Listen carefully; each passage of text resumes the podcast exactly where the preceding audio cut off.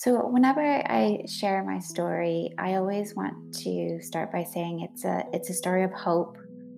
It's a story of um, resilience um, because there's so many layers to my story, and sometimes when people listen, they're just like, "Wow."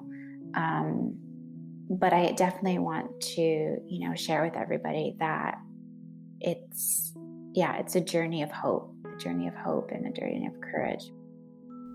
You're listening to episode 18 of Rainbow Baby, a podcast documenting a journey of pregnancy after loss. I'm your host, Taylor Bates. In May 2018, my first child, Ellis, was stillborn at 31 weeks for unknown reasons. In the depths of unimaginable grief, my husband Hunter and I knew we wanted to try again. Since then, we've experienced new pregnancies and more loss. We're still hoping for our rainbow baby, which is a baby born subsequent to a miscarriage, stillbirth, TFMR, or the death of an infant from natural causes. I want to share my story with you because life after pregnancy loss can be so isolating. You'll also hear conversations with others who've walked this path before me. This episode is my conversation with Jen Hepton, a certified grief and life coach who has walked through much hardship on her journey to a rainbow baby. After a difficult fertility diagnosis, she became pregnant with twins and unfortunately went on to develop severe complications, which ultimately led to the incredibly difficult decision to terminate for medical reasons, as recommended by several doctors. In her next pregnancy, she and her husband decided to pursue donor eggs to conceive. Devastatingly, that pregnancy ended in the stillbirth of their daughter Loie. Jen talks about their eventual decision to pursue surrogacy what it was like to meet their rainbow baby, Milo, and how she is consciously parenting after loss. Most recently, her journey to another baby via surrogacy has been put on pause due to COVID 19, as is the case for many others seeking fertility treatments during this time. Overall, Jen's story is one of hope. I gained so much from our conversation, and I hope you do as well. Here's the episode. So um, I'm really excited today to have Jen Hepton on the podcast. Um, and I, I don't even know exactly how I found you, but that's how a lot of my kind of lost mom friends are on Instagram. I just somehow the algorithm brings us together. And um, as it turns out, we have a lot of crossover in our stories. And um, we had stillborn babies almost a year apart. And um, and you have even a lot more to your story. So um, I'm really excited that you were willing to come on and share your um, your journey with us. And I'd love for you to start with um, sharing with us your definition of a rainbow baby because I know everyone kind of has different perspectives on that term. Um, so I'll turn it over to you.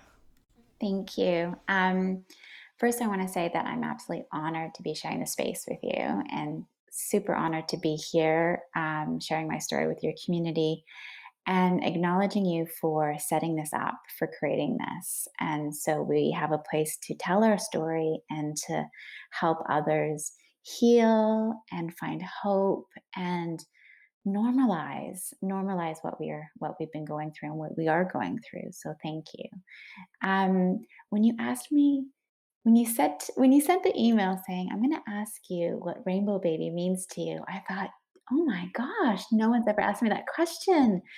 That is an amazing question. That is an amazing question because we all come to those words, we all have our unique, different experiences and journeys. So those words means they mean diff, they, they're so different to everybody, right? I mean, I mean, you've got society's definition or you've got you know the collective's definition and and you can google it and you know a lot of what you read is um, eh, you know a rainbow baby is a baby born you know after a pregnancy loss um, and it takes i think i read somewhere where it's the term rainbow is because a rain you see a rainbow after a storm right?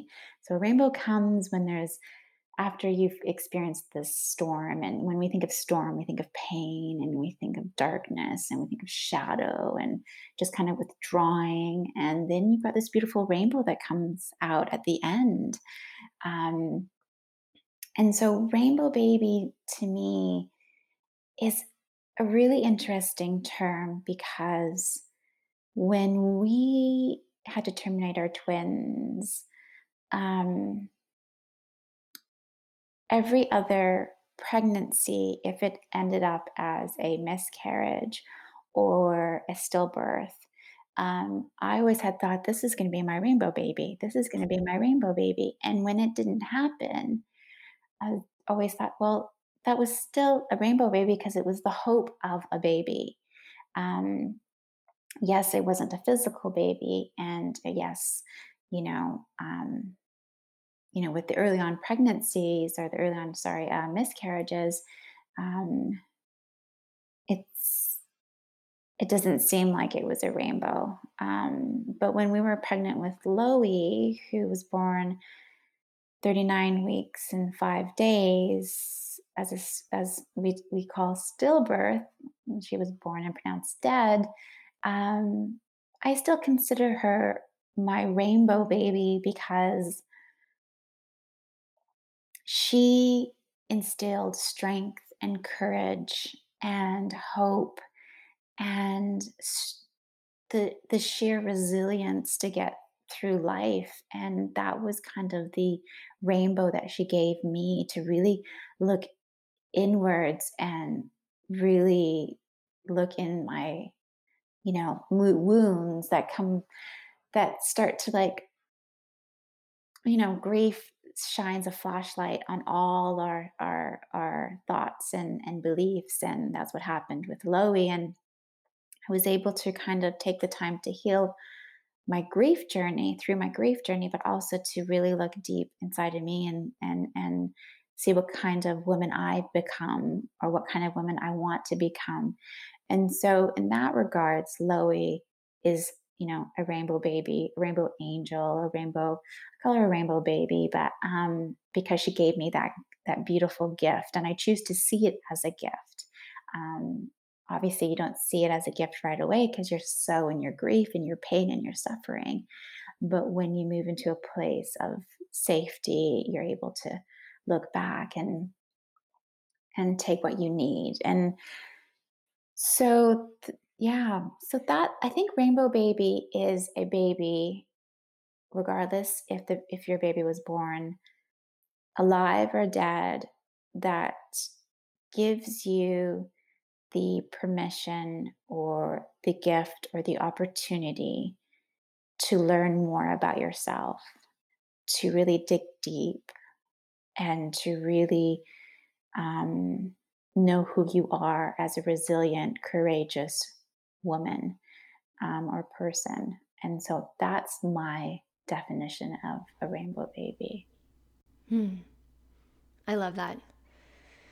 Um, I've had a similar experience where after Ellis was stillborn, we were pregnant and I thought that was going to be our rainbow baby. And we ended up miscarrying that baby. But similarly, I do consider that to be a rainbow baby in the sense of, um, I don't know what the sex was, but that baby came after a loss Mm-hmm. and after a storm. And for me, I don't consider Ellis to be a storm. That I know a lot of people get caught up in the definition because of that. It's like, well, my first baby wasn't a storm but it's you know that experience there what happened the grief surrounding it was the storm Mm-hmm. so thank you for sharing your your perspective on that No problem. um, so how about you start with um, the twins and and i don't know how far your journey kind of even goes before that i know you've struggled with infertility and you've gone through fertility treatments um, so yeah just start kind of at the beginning of that story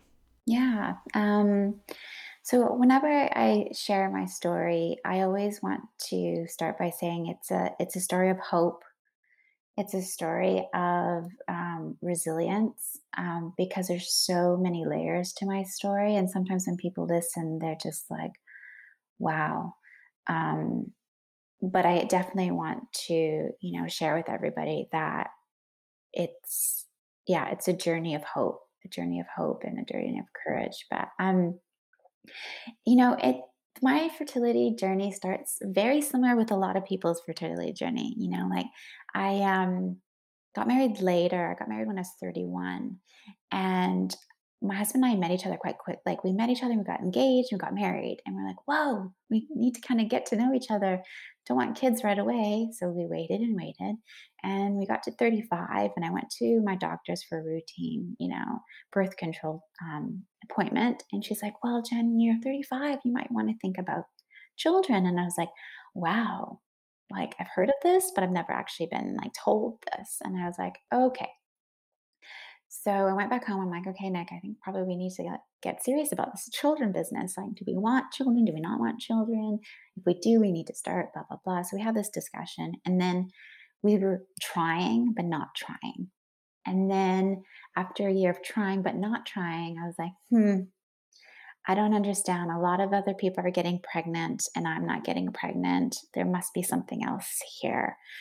So we were living in the UK at this point. So I would see a doctor and got checked, and he said, "Oh, you're not." Um, he told me two things. He said, "You're not ovulating every month, but also you seem to be pre-menopausal." I was like 36 at this point. I was like, "Wow, didn't hear that. I've never heard that term before. Okay, this is all new, right?" Um, and then so we i did all I'm very much a holistic person being a yoga teacher. So I did everything natural, right? I threw away all the toxic shampoos and ate Yes. organic Yep. and did the acupuncture and like you name it. I was just like doing it all. And we still didn't get pregnant. And then we were living a really hectic life, very stressful life in the UK. So we decided to move back to Vancouver, Canada. And we moved back to Vancouver, Canada in September and then we found out we were pregnant in February of the following year naturally. And I remember the moment I, like you pee on that stick the very first time, and you're like, oh my God, it's actually happening. And I hold on to that moment because that was the moment where I had pure innocence and just pure, pure, pure joy. And um, And then I guess about 6 or 7 weeks later, I started to bleed. And of course, it was this is all new. And I spoke to my mom. She's like, "Oh, I bled with you. Everything's fine. Don't need to worry." But I was I was getting worried. So we went for an ultrasound and we found out we were pregnant with identical twins. And so identical twins share the same placenta. They had 2 separate sacs but share the same placenta. It's a very high risk pregnancy. So I was sent to a high risk doctor. I literally went to ultrasounds every week. I went to see, um, I literally had appointments every week, blood tests, ultrasounds. I mean, you know, it just turned from joy to to clinic, clinical doctors, doctors. And I think at that point, I started to disassociate myself from the pregnancy to keep safe. Um, and it just turned into very medical, it's like a, a um, like yeah just very medical e- energy like it was just very clinical i guess clinical. And then um i started um so i bled a lot. I had a subchorionic hemorrhage. Um i think i had about four or five emergency trips. I was now i guess it was 20 weeks into my pregnancy i was leaking amniotic fluid. All this time I was very hopeful very hopeful. And then at 20 weeks, they had said, I think it's best if you terminate um, one of the pregnancy or one of the one of the twins. And so we were trying to kind of move through that. And then we went back to see a specialist and then another specialist and then another specialist. And they all said, Jen, you're leaking amniotic fluid, you're bleeding a lot, you're um, everything that could possibly go wrong is going wrong and now your health and your life is at danger in danger. And so they all told us the same thing it's best to terminate this pregnancy. And so we did. And that was horrific.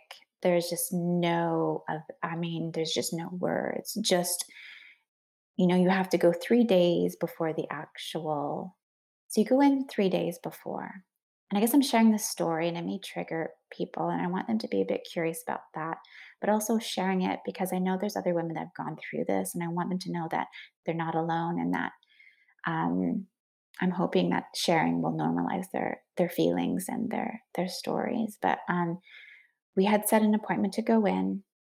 They stopped the heartbeats, and then the doctor sent us home, patted my husband on the back, and said, "Take care of her. Take her out for dinner." Right? And I was like, "You just do you know what you just did?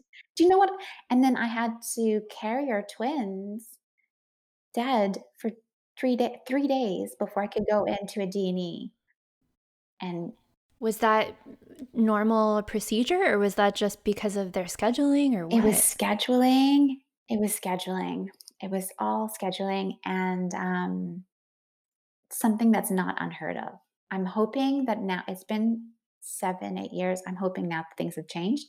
Um, but I was literally on the phone going, "This is I this is unreal. Like, I cannot be doing this." Like, I literally was in a state of shock. Um, and we went in for the operation and I it just was just again another horrible experience. The aftercare was horrible for me. Um, I was rushed into emergency um, about a week after because I had developed a blood clot. And so I had to literally, my grief from terminating our twins went straight into grief of my health. And so I had to take care of my blood clot. And so there was no room for healing you know, the depths of healing because I had to like move on to something else. And I guess it was distracting. And of course, I disassociated myself. Um, and so that that's, kind of the story around our beautiful twins. We never really found out the sex of our twins. Um, that is something I regret to this day. Um, but through meditation and visualization and just asking, um, I do believe they were boys.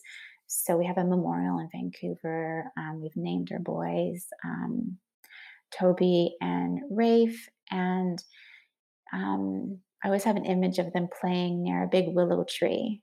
I always go back to that to, to help remember and connect with them. And then the doctor said, Oh, Jen, six months after this, you can definitely get pregnant again. You can definitely try again. And so that's what we did. You know, you just kind of get back on and you just, just tunnel vision. And I literally stopped doing everything else. I stopped doing yoga because I was scared of doing yoga. I literally was just like tunnel vision. I need to be a mom. I need to be a mom. Um, and we had several early on miscarriages. And then um, we decided to do IVF. We did IUI for two cycles, didn't work. We did IVF. And then at the when we did IVF in Vancouver, the doctor had said, the doctor called us and said, I'm sorry, Jen, but you're not body, your body's not taking the hormones. Um, it's just not working. And have you ever thought of egg donor? And this was about mm, not even a year after we lost our twins. And I freaked out. I literally freaked out. I was like, first of all, you're telling me this over the phone. Second of all, you're now telling me I have to go find an egg donor because my eggs aren't working. And then we stopped. We literally stopped trying. I was like, I can't handle this anymore. I cannot handle this. And it was the same time I went back to school and started teaching. And I was just, it was just too much. And now I know I had PTSD and trauma. Um, but at that point, I didn't know. And um, we took a break um, and we moved to the UK. And then when we moved to the UK, um, again, we looked into a private clinic, um, and he said, "Oh, you're on the wrong protocol. You were on the wrong protocol. You need this protocol." And I was sitting there going, "How can you just so easily talk about my body this way? How can you just be so just I don't know, nonchalant about oh, you were on the wrong drugs. You need to do this and this and this. We need a new protocol. And I was just like, my husband's sitting there. I'm like the only woman in that room. And I was like, wow, like you have such control over my body. And and looking at that, thinking about it now, I'm just again, I was just like, wow, this I'm not ready for this. So we waited a little bit and then, you know, you get older and older and older. And you're like, oh dang. So we were about to go for an IVF cycle in the UK, and then I got pregnant naturally. And I was like, oh my gosh, this is amazing. Um, and of course, I was doing the acupuncture, I was doing like massage, I was seeing like one of the top Ayurvedic doctors in the UK. I was like, I got this. I got this. This is happening. And then it was 11 weeks and I miscarried. And it was the same week that one of my dear friends was getting married. And I had to call her and say, I am sorry, but I cannot go to your wedding because I've just had a miscarriage. And it was just like, this is so nuts, right? Like, I was looking forward to her wedding. I have to tell her literally a couple of days before she's getting married that I can't go because of this. And I didn't want her to feel sad. So then you sit in your head and all these stories and the shame and the embarrassment. At the same time, you're miscarrying. Wow. Like we go through so much. We go through so much. And so we took some time off again. And then at this point, we had decided to move to Seattle, Washington, because my husband had um, accepted a job. And it was really nice because I'm originally from Vancouver, Canada, Pacific Northwest. I was like, oh, this is great. As soon as we got here, it's like a pattern happening. As soon as we got here, I was like, okay, let's look into egg donor. Like, this is it. This is it. It's happening. I was like 40 years old. If it's going to happen, it's going to happen now, right? And we went and we saw the most amazing doctor, right? Like when you have the most amazing doctor, you feel safe. And when you feel safe, then you want to move forward, right? Because the body needs to feel safe, your mind needs to feel safe. And he was beautiful and lovely and and humorous and all at the right time. And we did series and series of tests. And he said, Jen, like you could try naturally, but this would happen. You try IVF, but you literally have 2%. If you try fresh egg donor, you have an 88% chance of taking a healthy baby home. And I was like, okay, well, I'm ready. Let's do this. Of course, I was highly anxious. Um, I was getting triggered left, right, and center. Again, not knowing I had PTSD, I was just kind of like fighting and hoping and moving through everything as you do, as we do, as we do. And um, we found a egg donor that looked exactly like me because you have to go shopping. And she was 19 years old. And I was like, oh my God, this is great. Sadly, she did the IVF cycle and she had no eggs. Nothing, nothing, nothing, nothing, nothing. Bless her. And so they felt really bad for us. And they, um, it's so funny. Sometimes you go back and you share this and you're like, some of the things that people say, the doctor means meant well, but he was like, I am so sorry. This has never happened in all 25 years of being opened. Like, great. Right. I get to be the the one freak person. Yeah. Like, yeah, yeah, that it would happen to me.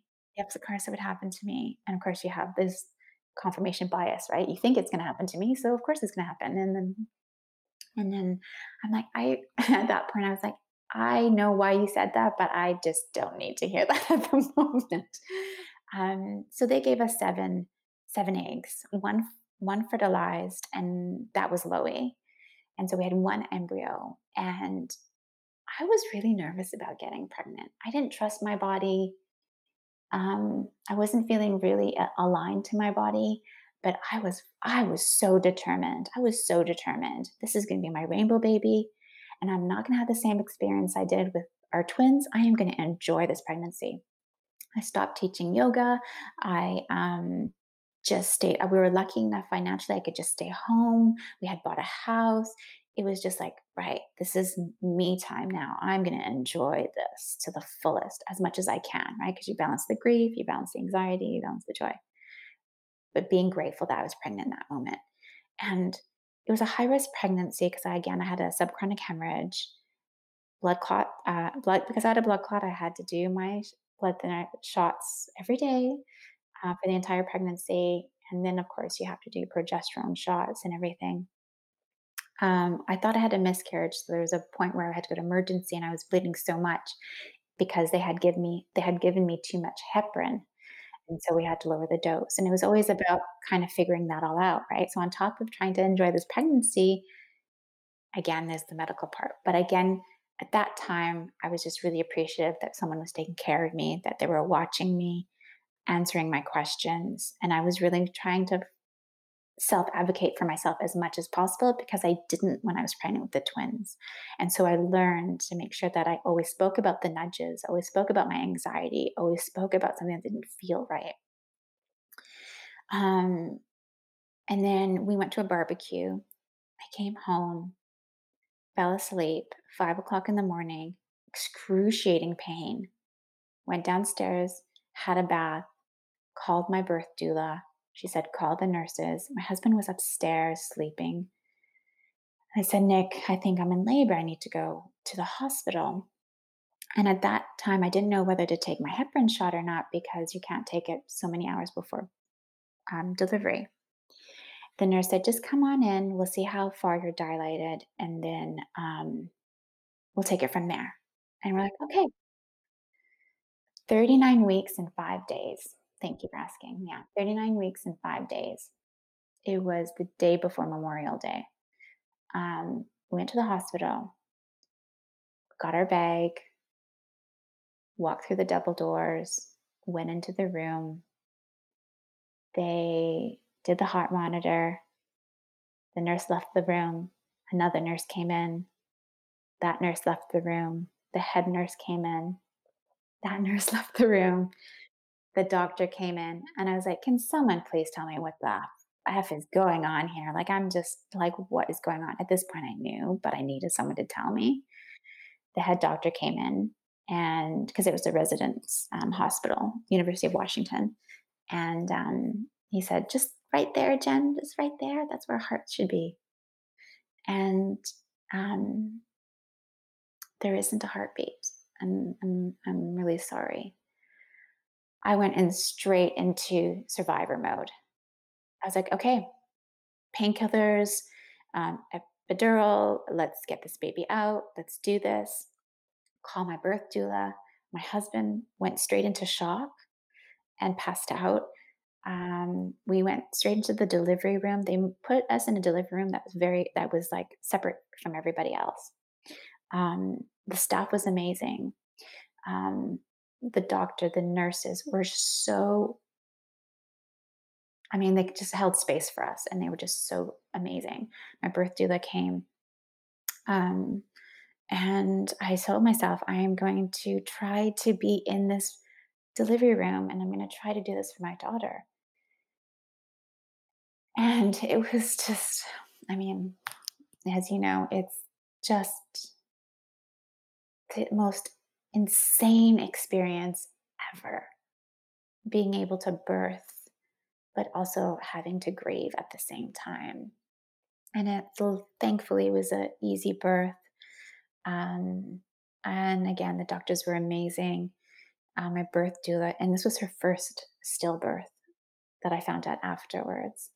And of course, she was traumatized and she was grieving. And um, the nurses were absolutely amazing. And the one thing I learned from the two experiences of the twins and of our twins and Loie was that the support you get from the hospital, the support that you get after this is so important and actually paves the way of your healing.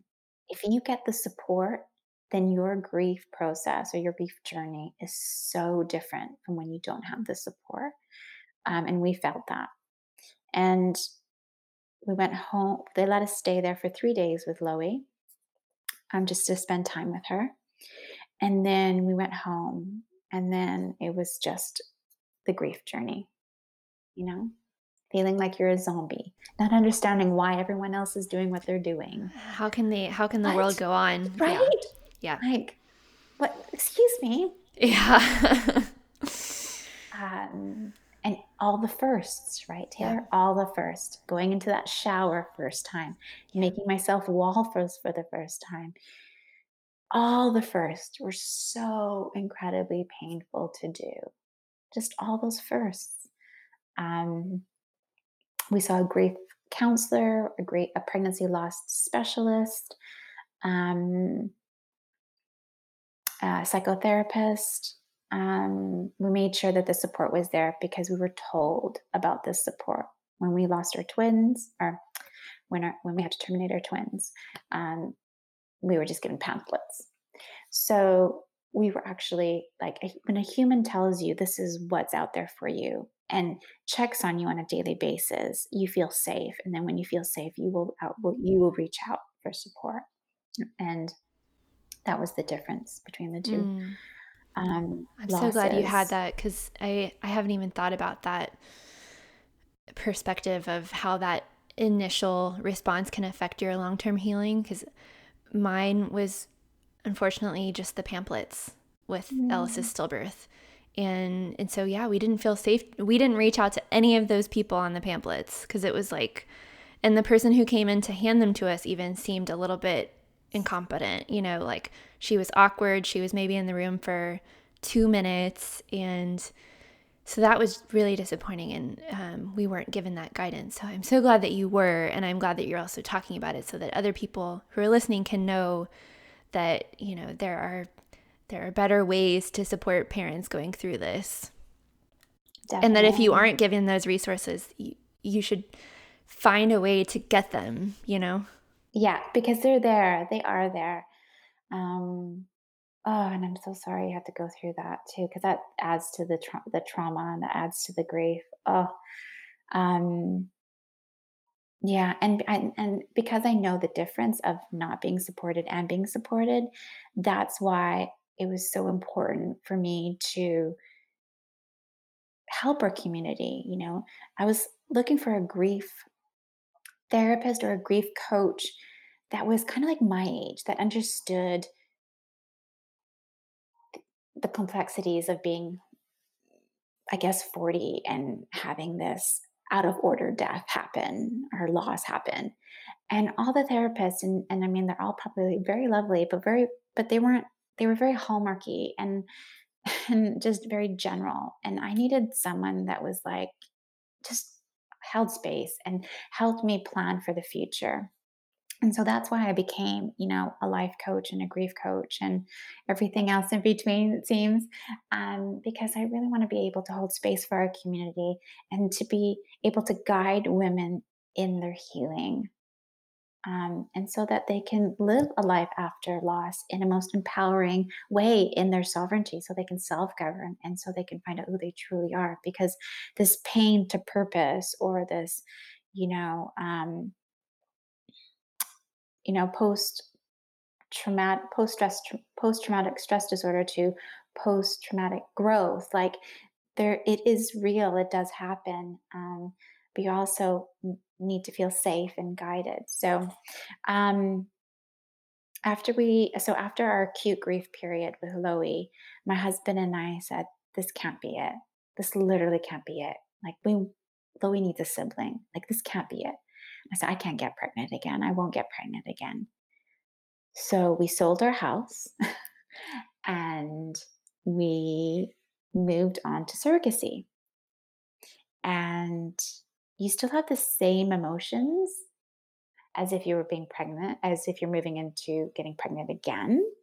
It's just a little bit different because you yourself physically aren't pregnant, but you still have the same kind of anxieties when you move in towards surrogacy. But luckily, I had the tools and the strategies to kind of be able to guide me. Um, so we reached out to a fertility clinic and um, they already worked with a surrogate agency. And at that time, Washington State, it was illegal to go through surrogacy. So we had to go to Boise, Idaho. We interviewed two surrogates who seemed to be lovely, but it didn't work out. And then we interviewed a third one who's now our surrogate, and she's absolutely gorgeous, gorgeous family, lovely, lovely, lovely family. She herself is just so beautiful. And we went again, did the egg donor. We first wanted to use the same egg donor so that we could have a genetic link to Loie, but that didn't happen. And I so I had to grieve that. Um, and then we found an egg donor and we had five, uh, seven eggs and two fertilized and were um, uh, tested and and they looked healthy. And one of them is now our son Milo, um, who is 13 months, um, another rainbow baby, and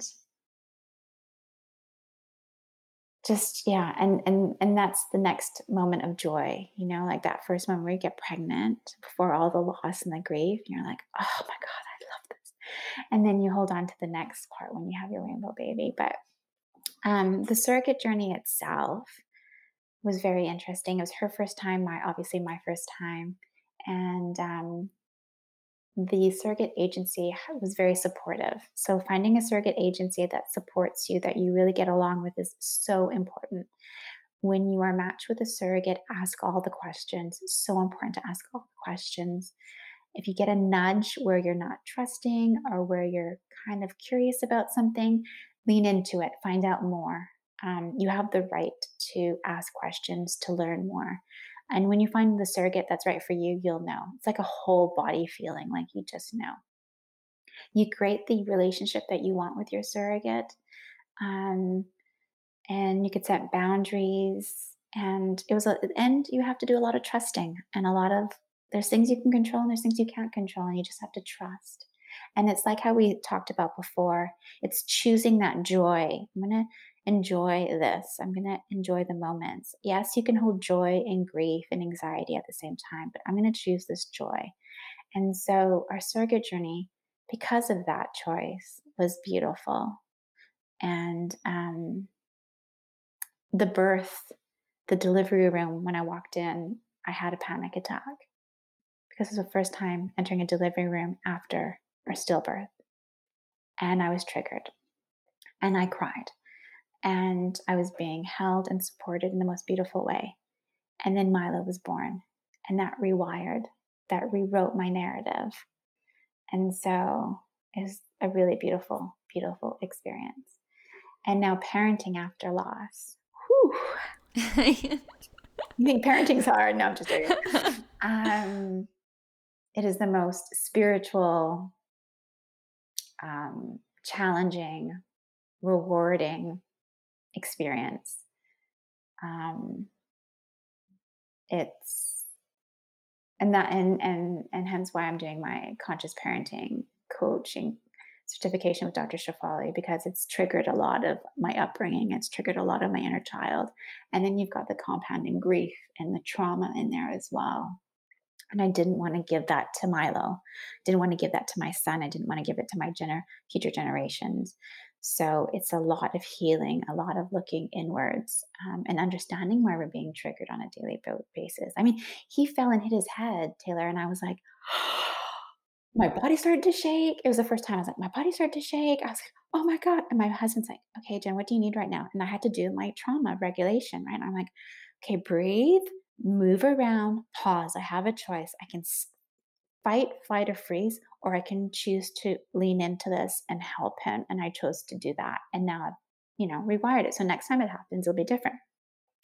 Um, but um, that's, a different different session but um yeah different podcast but um, it's um yeah so moving into more of a conscious parenting style rather than a reactive is really important for me with parenting after loss and something I'm really passionate about right now. Um, but throughout that all that story, my story, the legacy of Loie, um, I do what I do because of her and because of Milo. Um, but yeah, there you go. Well, so since I'm currently pregnant and hoping that this baby will be born living, um, I'm kind of thinking about, you know, what will those first few hours, first few days be like? And I'm really glad you just shared that you had a panic attack in the in the labor and delivery room because I haven't been in that space either since Ellis was stillborn. And so I've I sometimes wonder what will that be like for me. And so it's it's good to know that you know you were able to have that and also move through it and have that um, like you said rewiring um, because I, I'm trying not to put any expectations on myself of how I will or won't respond to that. Um, and I've talked to enough other parents now to know sometimes that moment that you dream about isn't what you dreamed it would be, you know? So if you wouldn't mind sharing just like what were those first hours like with Milo and you know the first the first few days, first week? Yeah, I love that question because it's so important when you're living after loss or, or living with PTSD to remember to remind yourself of those moments so that your body and your mind can sit in safety. Um, so, thank you for asking that question. Um, when he was born, the doctor who had done who has done a lot of surrogate births, who was absolutely an angel. Oh my God. Um, literally was like, took Milo, needed to do what he needed to do, and then gave Milo to me. And we did skin on skin. And when he gave me Milo, I missed Loie. I was just thinking about Loie at that time. And I was trying to be in the moment. So it was this like internal battle. Oh, it's 11:11 in in in Seattle right now. I love numbers. I love it. Um, it was this internal battle between Jen, to be in the moment. Oh my god, this is happening to I miss Loie. Loie should be here to, oh my God, I can't drop him. Oh my God, is he okay? Is he breathing? Oh my God, we did it. Oh my God. It was just literally like that. Just one thought after the other. And the only thing that brought me back was my breath, as you know. So I had to seriously, seriously connect with my breath to anchor me in that moment. And when I did, I was able to look at him. I was able to hold him and touch him and feel his skin and remember the last time I held a baby like that was Loie. And so I had to really create a lot of self compassion for myself and say, it's okay to be crying right now. It's okay to miss Loie. It's okay to feel angry that Loie's not here. You know, it's okay to feel lost. Um, because as we give ourselves permission to feel all of it, that means we're in the moment. You know, we're in this moment. And that's the healing part. Um, and so it was a lot of healing, a lot of emotions, and just feeling everything. And I also had to set very strong boundaries because we had our surrogate and her sur- and I had said to her, you know, you can your mom can be there, your husband obviously can be there. And she's like, "Is okay my grandmother comes?" And it's like, "Of course." So there was people there that was on that I wanted her to have to support her, but at the same time, they didn't know what I was going through, mm, the pain, the joy. And so I had to really tell them. I think I said to her, her grandmother was quite sweet. She's like, He's beautiful. He's gorgeous. I said, Thank you. I'm just taking the time for myself right now because I really miss my daughter. And they were totally respectful. Um, but I thought it was really important to be able to say that, to create the healthy boundary without being too aggressive about it. Um, and then, of course, the nurse needs to weigh him and uh, check everything's okay. And again, this is, you know, it's re-traumatizing me a, a bit because it's the same thing. They took Loie away and they put her in her hat and her outfit, and um, so I had to really be present. I had to be really grounded, um, and that's something that you do internally. And you don't, you you- like you said, no expectations. You just have to find your inner strength um, and literally just take it second by second. Literally take it by second by second. Um, and then you know we stayed in the hospital that night, and literally I was like, "Oh my god, there's a there's a there's a baby in this room. Like there is a baby that is pooing and peeing." and then it starts to shift a little bit, right? Because you start to like realize it. You start to feel okay. The doctor comes and checks, the nurse checks, and then you take the baby out of the hospital, and you're like, "Oh my god!" Like that moment where you're walking out of the hospital with your baby, you're like, I never thought this was going to happen, but you hope and you hold on to it. And then because we were in Boise, we had to take him on a plane back to Seattle where my parents were. And uh, you should have seen us. Oh my God. We're like, we don't want to sit around. We don't want to sit with anybody. Nobody can be around us. I was like literally giving Nick disinfected wipes, wipe everything down, wipe everything down. Um, holding him so close. And luckily, the plane ride was only an hour. Uh, we landed and um, then we started our journey with Milo. Um, but I had to to be so honest. I it took me a while to bond with him, and I know this has happened to several of my clients after pregnancy loss. Um, it took me a while to bond, but I knew the reason why. My body was protecting me and took a good couple of months. And of course, you're exhausted, you're hormonal, you're just everything's happening. So it took a couple of months to really, really be able to say, This is my son, I'm your mom, and also with the surrogate journey. And I had to officially adopt him as well because it was an egg donor. And it took a while. It really did. It really did. But I made an effort every day to be grateful for something and to find joy in something. Um, and to tell myself it's okay to have really crappy days. You're a mom. Just because it took 10 years, just because you went through pregnancy loss, just because of this, just because, you know, it's okay to complain that you're tired. It's okay to freak out if he's like, you're a mom, you're allowed to have both, right? Because sometimes we're like, I felt guilty. I was like, I can't complain. I can't complain. Yes, you can complain. You can complain. Parenting is hard, but it's the most beautiful thing at the same time. So, yeah. Yeah. And here we are, 13 months.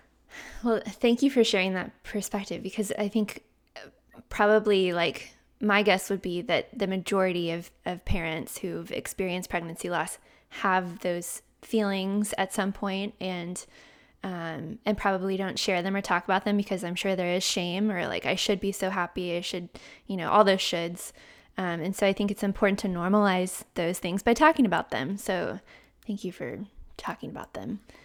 Um, and so one question I have for you is um, where did you find unexpected hope through your journey? Mm, hope, hope, hope, hope. To uh, where I found hope was myself. You know, like it's such a journey of internal healing on so many levels. Um, your inner child stuff comes up, patternings come up. Um, and it wasn't until I realized my coping strategy sucked. um, and it wasn't mine, it was my parents and the patterns of that. But um, that I was able to really find my inner inner healer, my inner mother, my inner parent. Um, but it was it was you know I can it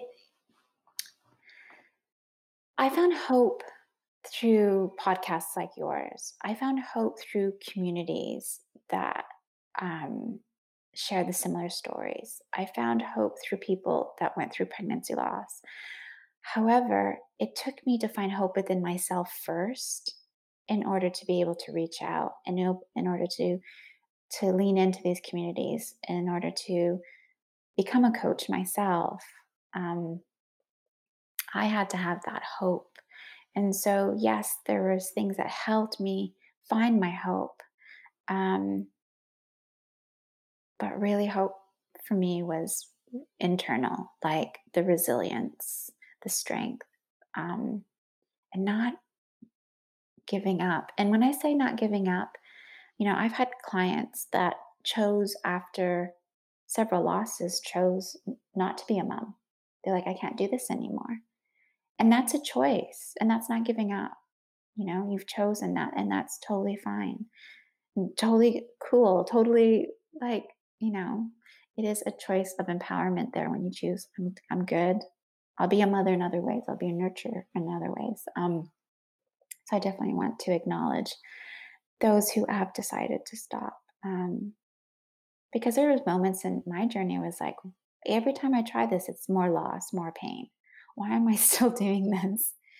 Um, but it was the hope of you know holding my baby, and it, and and and I don't know. It, it'd be interesting to know um, your thoughts too. But when I had Loie, held Loie, I felt the hope. Like she gave me hope, and she gave me purpose. And you know, Loie was also the guide in helping me find hope again. I don't know if you felt that too. Yeah. absolutely i mean in in symbolic ways too. The day that Ellis was stillborn, my sister in law on the way to the hospital saw a rainbow over the highway and she took a picture.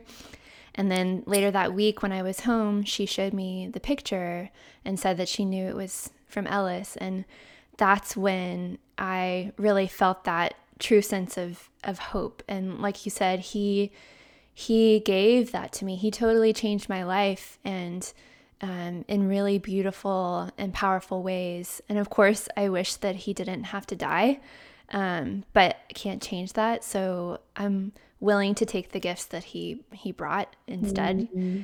Um, and but yeah, absolutely, I felt that sense of hope. And even my my first experience, similar to you, before I could really start reaching out to other people or even knowing, you know, what podcast to listen to or who to follow on Instagram, it was I had to find that hope in myself first. And um, I had this experience where the first, I think it was maybe the second night that um, Hunter and I came home from the hospital, I had a C section. So I had to stay in the hospital for about three days. Um, came home, was on a ton of heavy medications, just pain medications. Um, and there was one night where I couldn't sleep. I wasn't really sleeping at all during that time, but um, it was like two o'clock in the morning, and I felt like my heart was literally stopping. Like, I just, I, I, w- I actually have still a record on my iPhone where I like tracked my heartbeat because I was so worried like my heart's gonna stop.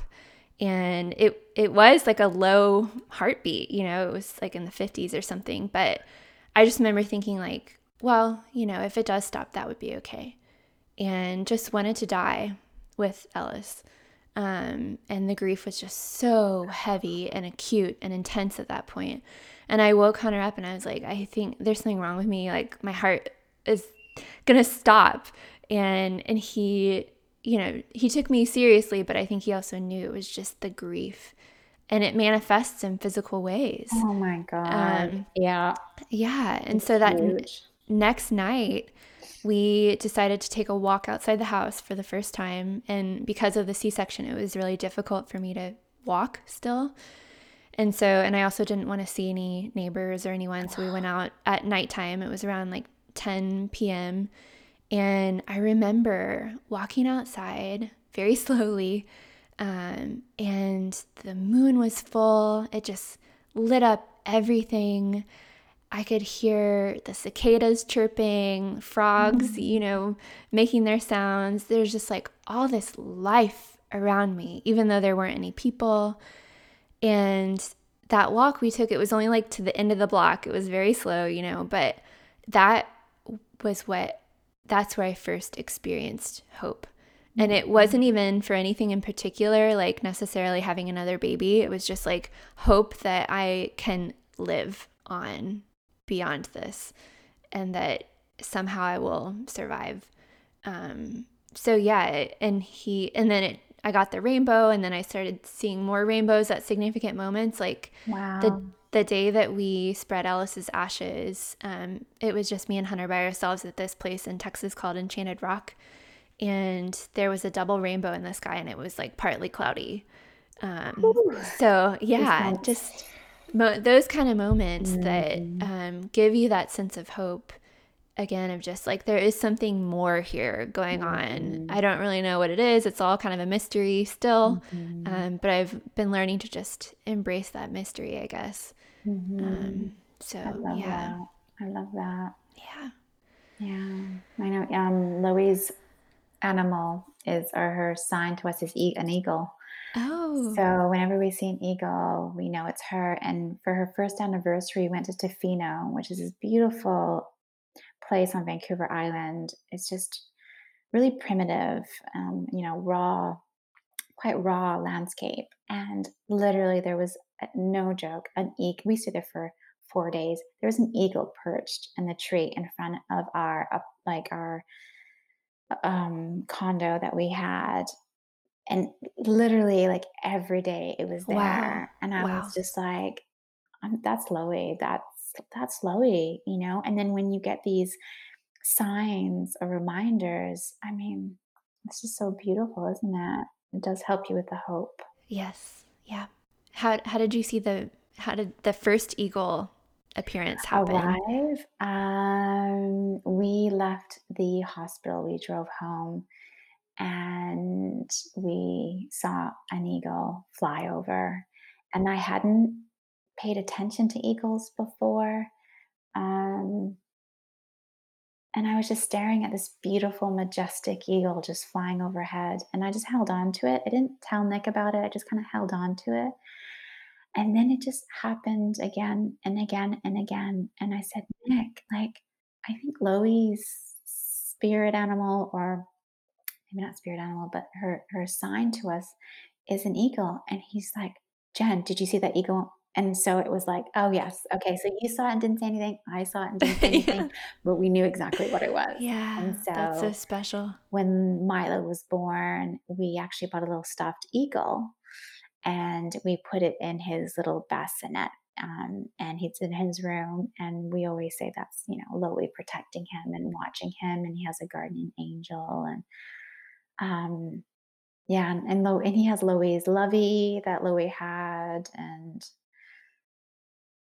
yeah, those are firsts too when you start when you're like, "Oh, this stroller is Loie's stroller, but now Milo's using it," and so you have to kind of like, "Oh, Loie, I miss you, but I'm gonna and I'm grateful for being able to use this," but, um and Loie's box her box where her ashes are, is a rainbow box. Oh. Did the little hospital the hospital give that to you? No, we so the hospital, um no, we arranged it with a funeral home. Okay, So, yeah. took her body to a funeral home, and because we were living in Seattle and we didn't know how long we were gonna be here, Yeah. we didn't bury her or oh, we did take her ashes to we asked them for a little of little jar of her ashes so that we can take it back to Vancouver where the memorials for the twins, and we we, um, threw it into the ocean, um, but we have a box for her, so when we figure out where we're settling, then we'll have another ceremony. Yeah, I love that. I have Yeah. Ellis in this necklace, I don't know if you can see, Oh, that I'm wearing. Yeah. Those things are so meaningful. Yeah, yeah. So meaningful. We have him spread in several places, so we have him he's in the ocean, and he's at Enchanted Rock, he's in this necklace, and then I we're also gonna plant a tree in our front yard, Oh my um, god, that's beautiful. this May, so, Oh, yeah. awesome. Oh, we might do that too now that we have a house 'cause we planted Yeah. a we planted a, um, hydran hydrangea hydrangeas are her or is her flower, and so, um, I planted a bush in our old house, but we sold it, so sometimes I'll drive ba past it and see, um, but I'm gonna do that one here. Yeah, I'm gonna do it here in this our new place. Okay, well, tell us about, um, the work that you do and what you're currently offering. Right. Um, so after Loie pa after Loie's death, I, um, like I said earlier, I was kinda looking for a grief coach, somebody to just, like, help me live a life in loss. Not to talk about the past, but more kinda, can we talk about the present and the future? I couldn't find it, and so, of course, I'm very much of, if you can't find it, you can create it, and so I became a certified life coach and a certified grief coach and worked with a lot of women who, um, were trying to make sense of their lives after pregnancy loss and infertility. Um, but currently, because of all the additional stuff that I've been doing with NLP, hypnosis, and conscious parenting, I really wanna bring everything together. So as we're doing this, I'm kind of rebranding and trying to put everything together, and so originally I had loss in transition, and now what I'm trying to do is bring everything in a very cohesive, powerful way, um, and so I've started a conscious motherhood, and so I help women move to I help women in their journey to motherhood and on and in motherhood after pregnancy loss.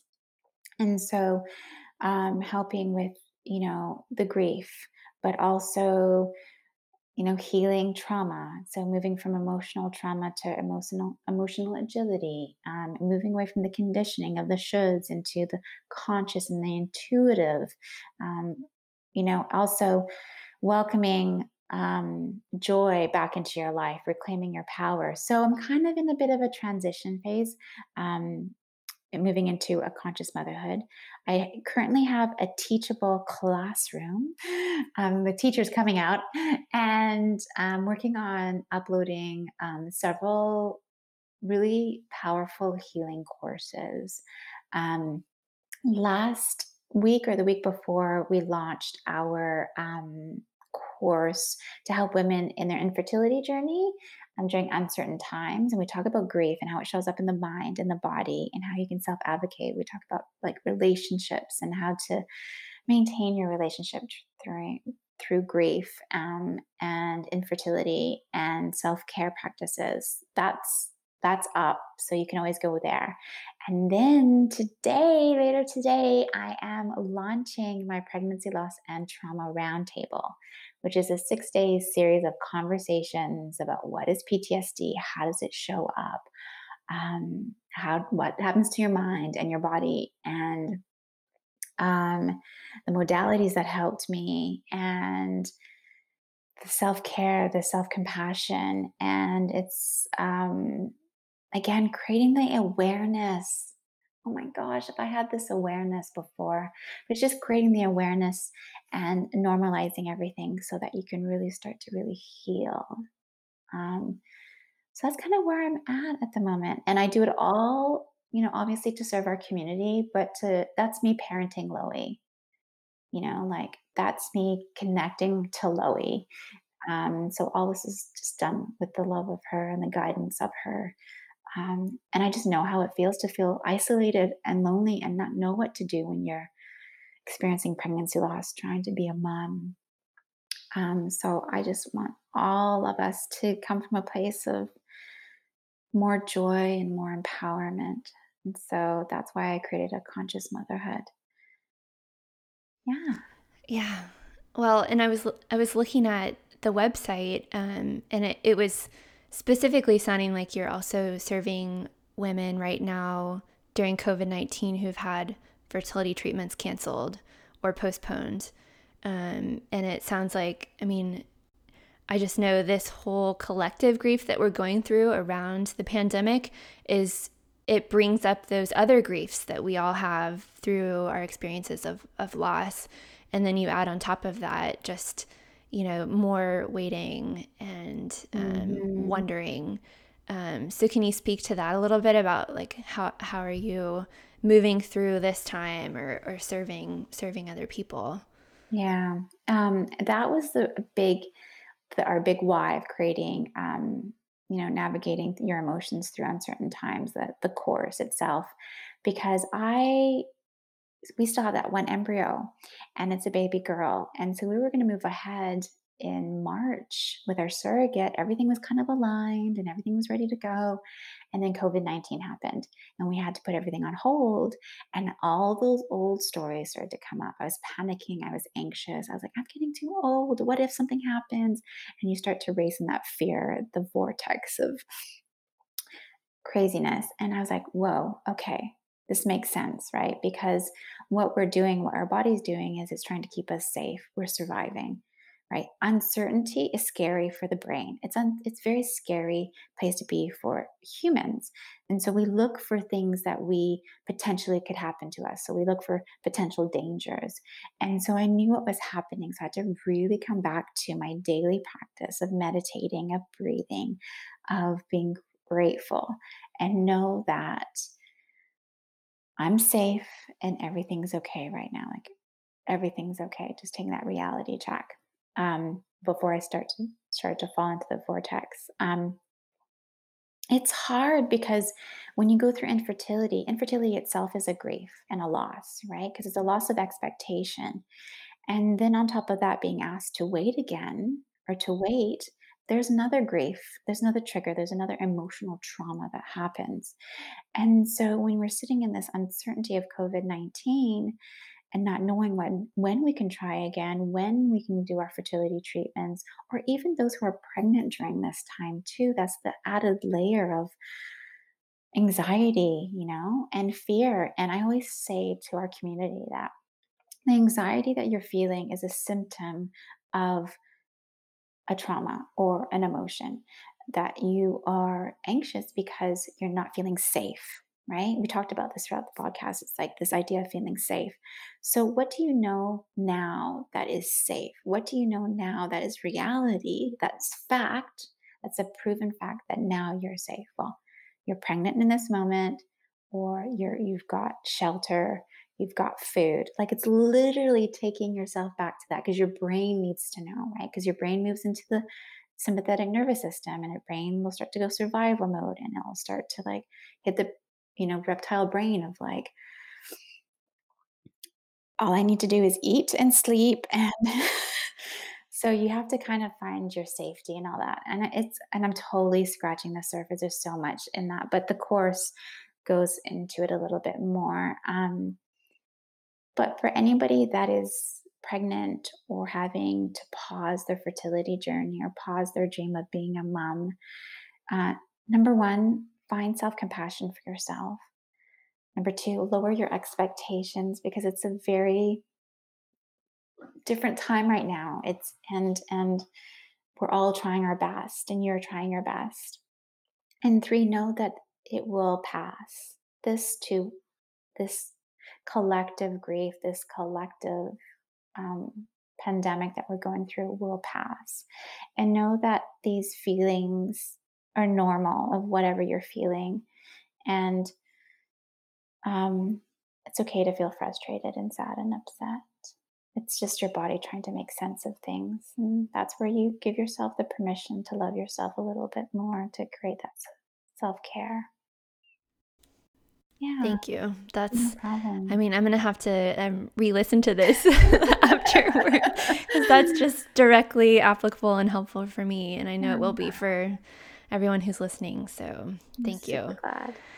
And just, I'll say thank you again for being so open and not only on this podcast, but through um, your platforms and um, kind of making that pivot and that decision after loss and grief and turning it into something that's healing and brings hope to others. Um, it's just I I'm inspired by you and and all the people in our community who are doing similar things.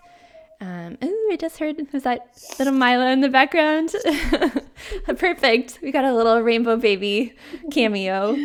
Yeah. Um, so tell tell everyone where they can find you specifically on your platforms. I know you have a conscious motherhood, so is that does that have a specific website? Um, yes, a great question. Thank you. Um, so right now I have Loie's Hugs. Um, and that will be so interesting because I'm like, I'm going to change it to a conscious motherhood, but I, I, I feel like I want to keep it as Loie's Hugs. Um, so right now, the best platform is the Teachable platform where I have my classroom where I will be up- uploading all the courses to help guide people. Um, so that will be in the information, a conscious motherhood. Also, right now, lossintransition.com is uh, has videos around grief and loss. It has a free ebook that will help you if you've just experienced a loss. I talk you through the journey that I had and what happened to me literally in those months of after stillbirth, after our death of or the death of our baby, and um, yeah, there's videos, there are blogs that will help. Um, I do show up quite frequently on Loie's Hugs Instagram account. Um, so that'd probably be a good place to go. So Loie's Hugs Instagram account, a conscious motherhood on Teachable, and at the moment, uh, a loss and our lossintransition.com. But I know that'll be the information on the notes, so people can look yeah. at it. I don't, I don't expect people to memorize all that. yeah. I can. Yes. So. yeah. I will. I will provide links and Yay. all of the show notes and everything. So. Cool. Awesome. Well, Yay. thank you so much, Jen. I'm oh, so glad to share this space with you and get same. to know you more. Same, yeah. same. So honored. Such a beautiful space. Thank you. Yes. I hope this episode was meaningful for you. To connect with me, you can visit taylorashleybates.com and also find me on Instagram. And if you did find this episode meaningful, please subscribe and review this podcast, which will help others to find it. It also helps if you share this podcast with anyone you know who is walking through life after pregnancy loss, whether they are trying to conceive, currently pregnant, or parenting after loss.